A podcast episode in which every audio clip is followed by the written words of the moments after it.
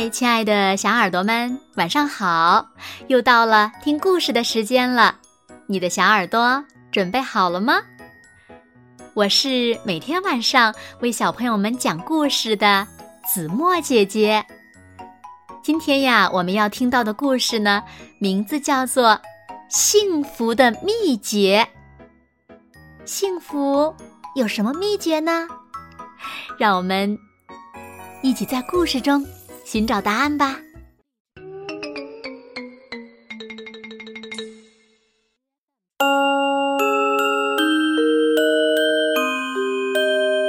一天晚上，当所有的人都入睡之后，游戏室里的玩具们发现了一只被人遗弃的旧的泰迪熊，它的毛都缠在一起了。耳朵也磨坏了，脏兮兮的，看起来很不快乐。玩具们把它洗干净了，还给它穿上了衣服，又用随手找到的材料做了张小床，放在游戏室的玩具箱里。不过，尽管他们做了很大的努力，这个又破。幼旧的泰迪熊看起来还是跟之前一样悲伤。长颈鹿说：“他的心受伤了，他需要的不只是衣服和舒适的小床，他还想要幸福。”于是，当夜晚的月光洒满整个房间的时候，玩具们开始去寻找让泰迪熊幸福的秘诀。他们搭火车，坐飞机，在地毯的海洋里乘船远行。他们把游戏室翻了个遍，但什么也没找到。哪有什么秘诀呀？这时。玩具们碰巧看见了一只无所不知的小绒兔，它不仅知道最高的建筑有多高，还知道不是冬天的时候雪都去哪儿了。不过，这只善良的小绒兔从它被制造出来那天起就有一个心愿，他说。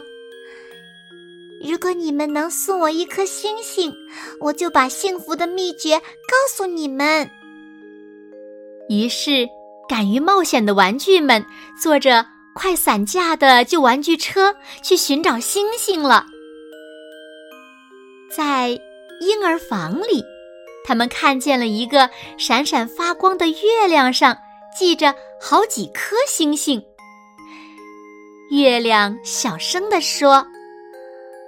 我可以把星星给你们，不过你们得找一个别的发光体给我系上，好让我能一直发光。于是，当午夜的钟声敲响的时候，勇敢的小玩具们又去寻找发光体了。他们在一座小岛上发现了一个发光体。它的主人是一只又破又旧的狮子。这只昏昏欲睡的狮子，懒洋洋的打着哈欠说：“啊，岛上实在是太冷了。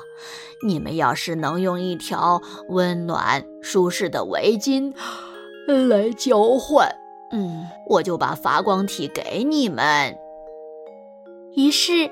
机器人、猴子、浣熊和长颈鹿又去寻找围巾了。他们借着月光，沿着漆黑的走廊往前走，在一堆衣服里发现了一条围巾。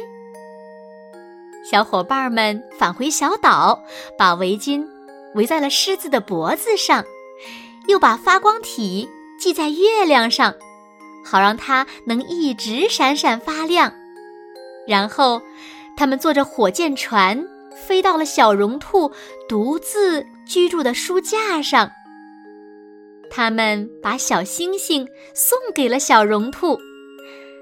小绒兔高兴地说出了答案，让泰迪熊幸福的秘诀，就是对他忧郁的心说三个简单的字。于是，玩具们再次搭火车、坐飞机、乘轮船，忙碌了一整个晚上，终于。